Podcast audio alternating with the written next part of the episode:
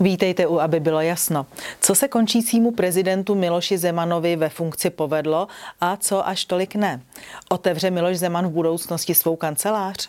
Jak probíhá předávání kanceláře prezidenta republiky týmu Petra Pavla? A která ostrá slova by dnes už z hradu nezazněla? I o tom bude řeč. Ve studiu je se mnou zkušený novinář, publicista a mediální manažer. Působil v tiskovém odboru úřadu vlády i jako vedoucí PR oddělení ČSSD.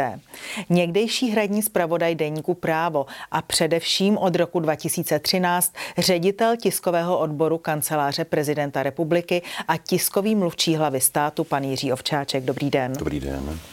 Eh, pane Ovčáčku, mandát prezidentu republiky Zemanovi končí doslova za několik dnů. Co ještě do té doby pan prezident zvládne, co stihne, co bude dělat? No, byl jsem až překvapen tím, že pan prezident využívá těch posledních dnů ve funkci eh, doslova, eh, doslova každý den velmi, velmi pečlivě Navštíví nás rakouský prezident, maďarská prezidentka. Pan prezident poskytne také několik mediálních rozhovorů a setká se také ještě na závěr s panem premiérem. Pan prezident se také setká se svými spolupracovníky, abychom si zaspomínali, uzavřeli to období. Takže program máme bohatý. Ve své podstatě do 6. března, teprve potom, ty poslední dva dny, už by snad mohlo být poněkud klidněji, protože 9. jak známo, je již inaugurace nového prezidenta. Pojďme nyní k takovým těm praktickým záležitostem. My v médiích vidíme, jak jezdí nahrát budoucí kancléřka paní Vohralíková. Vy jste se také sešel s budoucí tiskovou mluvčí prezidenta republiky paní Řehákovou. Co se teď vlastně na, hraje, na hradě děje? Balí se tam, maluje se tam, nebo se připravuje tak, inaugurace? Jak to probíhá? Dejte si, nám na Myslím si, že pokud jde o balení kufru, když to, když to, řeknu, když to řeknu trošku s nadsázkou, tak to už ve své podstatě se chýlí ke konci. Takže to není ta hlavní, hlavní činnost, pokud jde o kontakt eh, s novou realitou, ale jsou to porady přípravy, eh, prohlídky eh, Pražského hradu, přípravy zkoušek i na inauguraci. Každý den teď probíhají, probíhají schůzky, kde se koordinuje a pečlivě připravuje inaugurace nového prezidenta republiky a připravují se jednotlivé sály, detaily, je to velká akce. To znamená, na tom se podílí stávající kancelář prezidenta republiky s budoucí kanceláří prezidenta republiky a musím říci, eh, že to funguje moc dobře. Ta komunikace je velmi věcná, vstřícná, eh, bez jakýchkoliv eh, závad nebo řekli bychom nějakých dramatických okolností. Byl jsem přítomen jedné velké poradě, eh, která se týkala právě inaugurace, kde byli zástupci poslanecké sněmovny Senátu. Je to na profesionální úrovni. Takže musím říci, že mm, pro mne to je eh, příjemné překvapení, že faktické předání, předání moci, můžeme-li to tak nazvat, spíše předání kanceláře prezidenta republiky probíhá velice kultivovaně a bez závad. Budoucí kancléřka paní Vohralíková se také zmínila, že bude třeba posílit tiskový odbor, protože na něm v tuto chvíli pouze eh, šest lidí. Eh, umíte si takové posílení představit, nebo jak to bude vypadat? Prozraďte něco. Vy jste měl také schůzku s budoucí tiskovou mluvčí paní Řehákovou, tak co se tam bude dít? Tak určitě nemohu prozrazovat, prozrazovat to, co chystá kolegyně, ale můžu nabídnout svůj pohled samozřejmě, protože tiskový odbor tak, jak je nyní nastaven, tak ve své podstatě vychází ještě z období po listopadu 1989 a z koncepce, která byla nastavena za prezidenta Václava Havla. Je to ve své podstatě velmi konzervativní způsob eh, řízení a fungování tiskového odboru. Teď eh, s nástupem nových, nových médií a různých typů sociálních sítí eh, je třeba tuto situaci nějakým způsobem řešit. To znamená, předpokládám posílení činností tiskového odboru, které doposud byly řešeny, řešeny jenom okrajově. Vlastně jsme začínali protože eh, za eh, období eh, prezidenta republiky Miloše Zemana se začaly rozvíjet sociální sítě od Facebooku přes, přes Twitter a Instagram, ale vlastně to byly teprve prvopočátky, některá to nebylo institucionalizováno. Ve své podstatě jsme s kolegy to činili z dobré vůle. Nyní přichází období, kdy je třeba, třeba pravděpodobně nějakým způsobem rozšířit eh, odbor tiskový, to znamená, bude muset být proběhnout ehm, nějaká restrukturalizace, eh, rozdělení třeba na dvě oddělení, které by jedno se věnovalo právě novým médiím. Je to logické, je to přirozené a je to, je to trend, který pozorujeme i v ostatních státech okolo nás. Průkopníci v tomto směru podle mě jsou Poláci, prezident Andřej Duda, takže to očekávám a mm, považuji to za užitečné. Mm, je to i taky určitý symbol, protože odchodem Miloše Zemana z Pražského hradu se definitivně uzavře, podle mého názoru, polistopadová éra. Prozradíte něco o dalším působení pana prezidenta Zemana? Bude si zřizovat třeba časem nějakou svou kancelář? Určitě si pan prezident bude zřizovat kancelář některak velkou. Nebude to žádná velká prostora o několika patrech nebo mnoha místnostech. Mohli bychom to nazvat místo setkávání. To a znamená, kde to bude? Kdy to bude? Řekněte bude to, nám tomu bude to, něco. nemůžu prozrazovat, eh, ačkoliv to znám, přiznávám se, eh, detaily, dokud je neprozradí pan prezident. Ale co mohu říci, bude to eh, v Praze, bude to, bude to dá se říci, možná i relativně blízko Pražského hradu a bude to místo, které bude otevřeno v dohledné době, očekávám na jaře, s tím, že pan prezident zde bude moci se setkávat s návštěvami i ze zahraničí, eh, poskytovat rozhovory. Bude to jakési zázemí. A znovu říkám opravdu místo setkávání, kde pan prezident bude moci hovořit se svými hosty eh, nerušeně a přijímat je.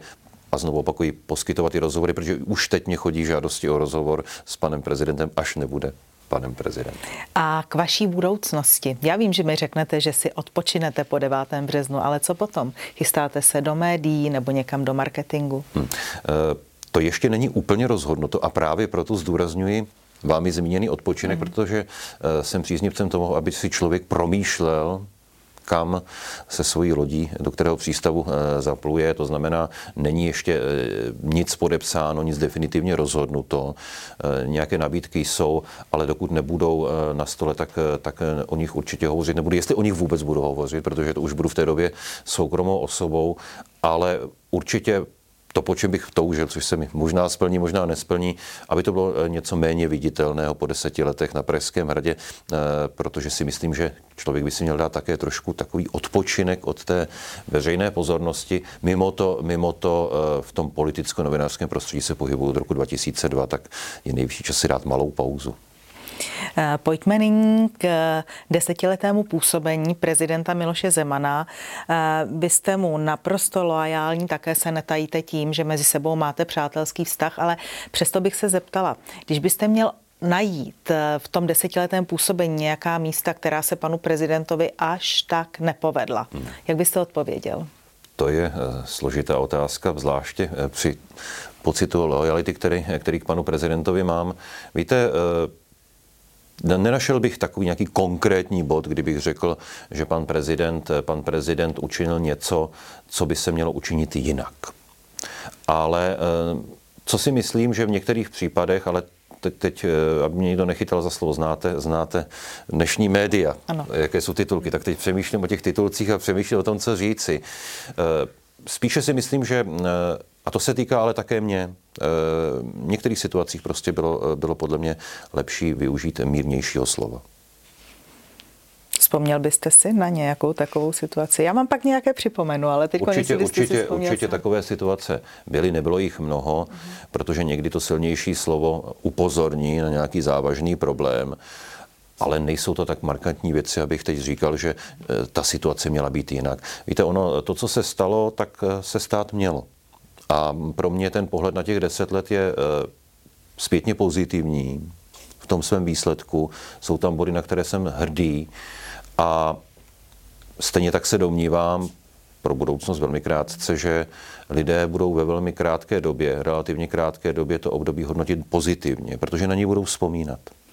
Eh, já jsem se právě chtěla zeptat, eh, pokud byste měl uvést, řekněme, tři nejlepší politické hmm. akty nebo rozhodnutí, která udělal pan prezident Zeman a která podle vás pomohla České republice. Co by to bylo? Tak eh, je to jeden bod, který je průběžný, kontinuální a trvalý. To je podpora státu Izrael. To je vzácná věc, protože není obvyklá v prostředí Evropské unie. A není obvyklá, až tak zase obvyklá v českém politickém prostředí, které bylo eh, desetiletí formováno spíše jiným pohledem před rokem 89 a ten, ta politika, ten dozvuk této politiky stále cítíme. Tím druhým, a to je podle mě to nejhlavnější, eh, i z lidského hlediska, protože politika, politika není eh, strojová činnost, to politiku vytvářejí lidé, je prozba o odpuštění za bombardování Jugoslávie. Já jsem se snažil vzpomenout na českého nebo československého politika, který by předstoupil veřejně před televizní kamery nebo rozhlasový mikrofon a poprosil za odpuštění. Nespomněl jsem si, možná se mýlím, ale mé paměti takový politik není a to byl velmi silný okamžik, protože to jsem věděl, že panu prezidentovi na tom niterně záleží. A myslím si, že to je velké dědictví, to je dědictví pokory pro každého z politiků. A pak jsou to body praktické, bychom mohli nazvat. Eh, to jsou otázky, které se týkají eh, migrační krize, ale jsou to otázky týkající se snahy udržet suverenitu země eh, ve velmi tíživých podmínkách současného světa. To jsou eh, hlavní body. A k tomu dodávám ještě jednu věc, a to je eh, skutečně kontakt s občany. Bezprostřední kontakt s občany bez pomocí jakýchkoliv PR agentur a marketingových nástrojů. Setkání na náměstí s prezidentem Milošem Zemanem byla, mohli to tak říci, neřízená. Kdo přišel, tak přišel. Někdy přišlo několik tisíc lidí. Odpověď na e, otázky, které tam padaly, vždy přišla. E, ať to byly otázky příjemné nebo nepříjemné. A to je věc, která e, je dnes už opravdu velmi vzácná, protože dnes, když už se něco takového pořádá, tak se kontroluje, kdo tam může přijít, nemůže přijít, omezuje se to kapacitami sálu a to si myslím, že bude lidem je docela chybět. Eh, pane Ovčáčku, před vámi je v podstatě poslední týden ve vaší roli mluvčí, pro, mluvčího prezidenta republiky. Vy jste v uplynulých dnech tak nějak prolomil své mlčení a začal jste eh, poskytovat rozhovory nejen o panu prezidentovi, ale i o své práci a eh, také jste poskytl řadu rozhovorů, ze kterých vyplývá, že některé výroky z doby kariéry ředitele tiskového odboru kanceláře prezidenta republiky přehodnocujete. Proč? Hmm přehodnocuje to, to není úplně, dovolím si říct si to správné tak, slovo. Tak. Eh, spíše, spíše si uvědomuji zpětně, protože žijeme v nějaké době, eh, žijeme eh, v nějaké éře, teď počínající, složité, a slovo má dneska velkou sílu. Velikou sílu, zvláště díky sociálním sítím. A v této situaci každé silné slovo vlastně přispívá k tomu, že se ta situace zhoršuje. A všechno má svůj prvopočátek, to znamená, spíše si vyčítám neschopnost rozpoznat v pravý čas onu změnu, ke které, ke které e, objektivně dochází a kdy e, narušování a řekněme určitý, určitý, určité rozrůzňování a e, vzdalování se ve společnosti dostává až dramatický rozměr. A všechny tyto věci to znamená silná slova, neschopnost dialogu, eh, odsuzování druhých lidí. To je dneska nesmírně populární. Někoho odsoudit, zničit. To je oblíbená disciplína některých médií. Eh, vede k tomu, že se eh, nejenom zhoršuje stav společnosti a civilizace západní jako takové, ale výslednicí všech těchto kroků a pohybů, a to nejenom zde na západě, ale i na východě, jsou války. Válka začíná zlým slovem mezi dvěma lidmi. A uvědomil jsem si zpětně, že prostě jsem ve své podstatě, omlouvám se za ten termín, prošvihl určité období, kdy jsem to měl zastavit. Mhm. A z vašich rozhovorů vyplývá, že nechcete dál přispívat k nenávisti ve společnosti.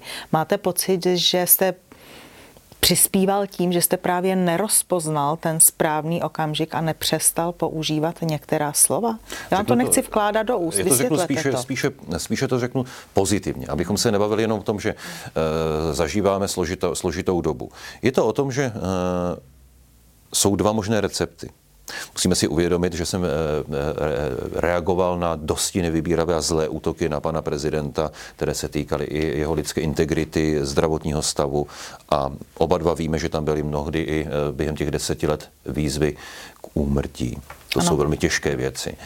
To je bod číslo jedna, ale to poznání, když to slovo poznání nemám rád, už spíše rozpoznání té situace je v tom, že lepší je vždycky na takový útok zkusit nabídnout ruku ke smíru. A mnohdy se mi, mnohdy se mi posléze, proto o tom teď hovořím, ale spíše to bilancuji. To znamená, to není teď jsem najednou zjistil.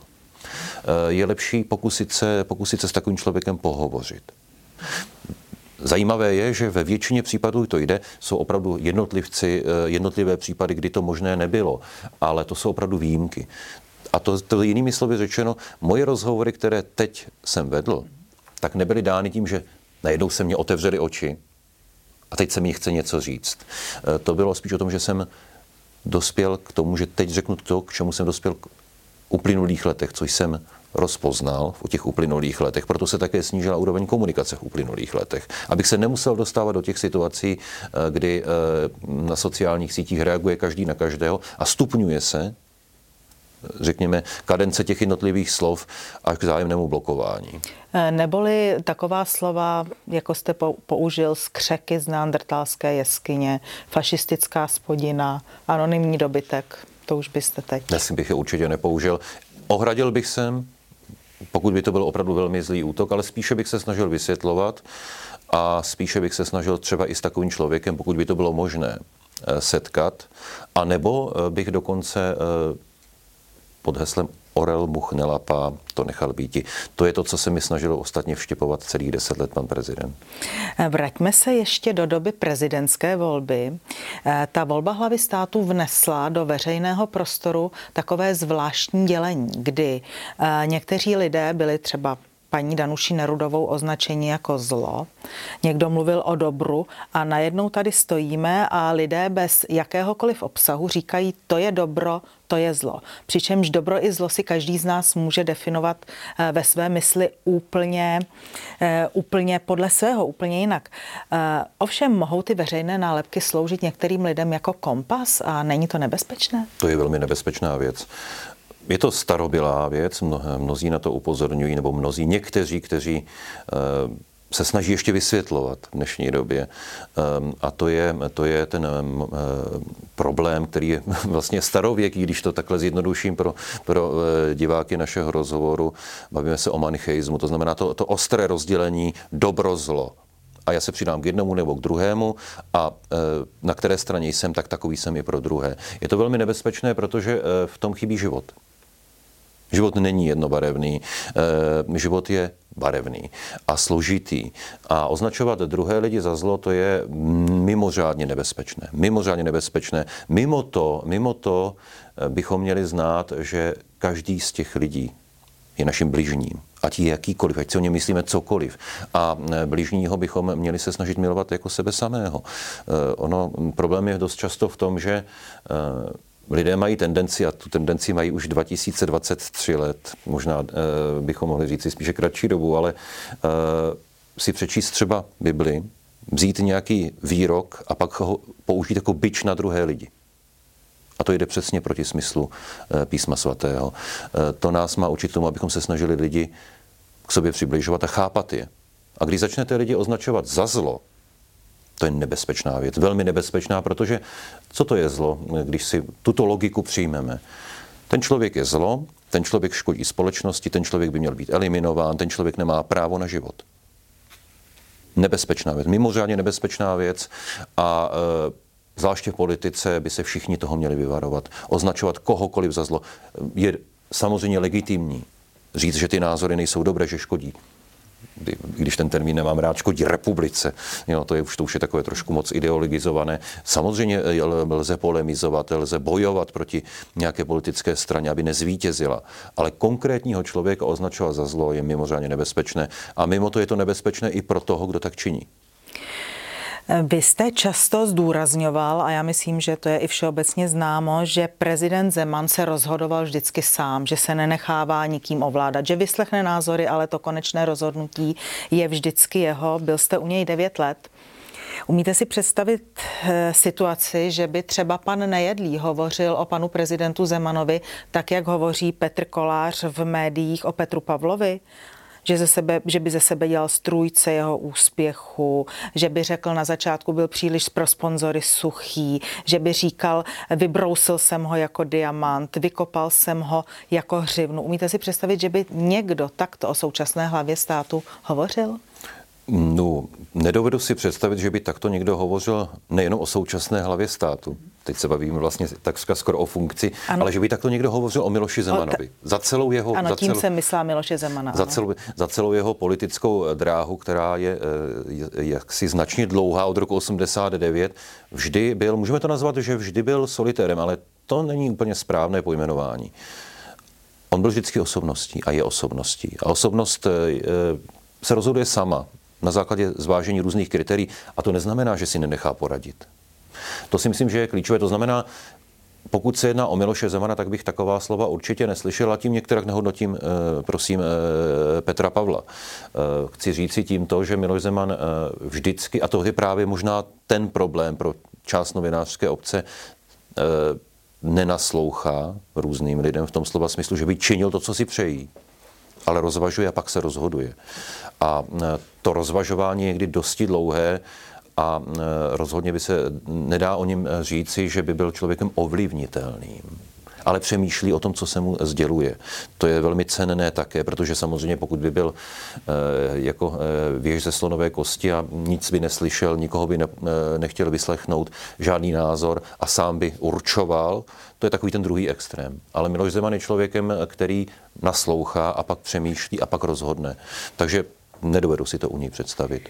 A poslední dotaz, nevím, zda mi odpovíte, ale jaký vy osobně jako člověk žijící v této zemi hmm. a zkušený i z politiky a z médií. Jaký vy osobně máte pocit z toho, že eh, prezidenta Miloše Zemana, který byl eh, vyhozen za své názory na vstup vojsk Varšavské smlouvy do, České repu, do Československa, byl vyhozen ze strany, posléze byl několikrát vyhozen z práce, eh, málem nebyl připuštěn k maturitě, měl problémy dostat se na vysokou školu, takže ho teď střídá člověk, který v té době kdy Miloš Zeman byl za své názory vyhozen z práce, tak byl předsedou základní organizace KSČ eh, špion, vojenského špion, spravodajského kurzu eh, a eh, zároveň tedy studoval, studoval tento kurz. Víte, první bod. Nesoudím nikdy, nebo se o to snažím, lidi kvůli jejich minulosti.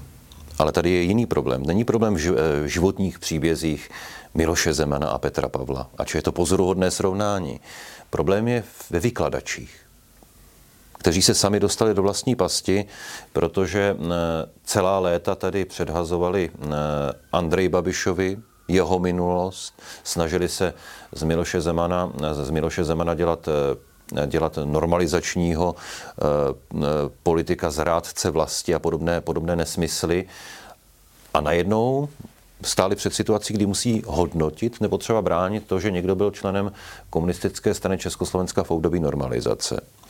A tam se odkáz, ukázalo, a možná je to dobře, to pokrytectví, eh, obrovské pokrytectví některých novinářů, publicistů, komentátorů, eh, politiků, eh, kteří, kteří se dostali do situace, kdy jeden může a druhý nemůže. A já si myslím jednu věc, že tady, tady je důležité eh, se zase dívat na toho člověka, jaký je. A jeho minulost je integrální součástí osobnosti, tak jako moje minulost. Ale neznamená to, že bych měl někoho soudit a odsuzovat. Znovu říkám, tady byl problém a bude budoucnu problém v tom, že jako kdyby tady vzniká situace, že tady máme hodné členy KSČ, a zlé členy KSČ. A to je přece nesmysl. Eh, zase se dostáváme do toho eh, zlo a dobro. Vždycky je to o konkrétním člověku, o, o, tom, o možnosti s ním hovořit, jaký je, co za sebou má, jaké má názory. Ono to možná a to bych si dovolil říct je skoro na závěr, někomu vyhovuje, když se v Čechách hádáme o těchto věcech a neřešíme důležité věci. Já vám děkuji za rozhovor. Také děkuji.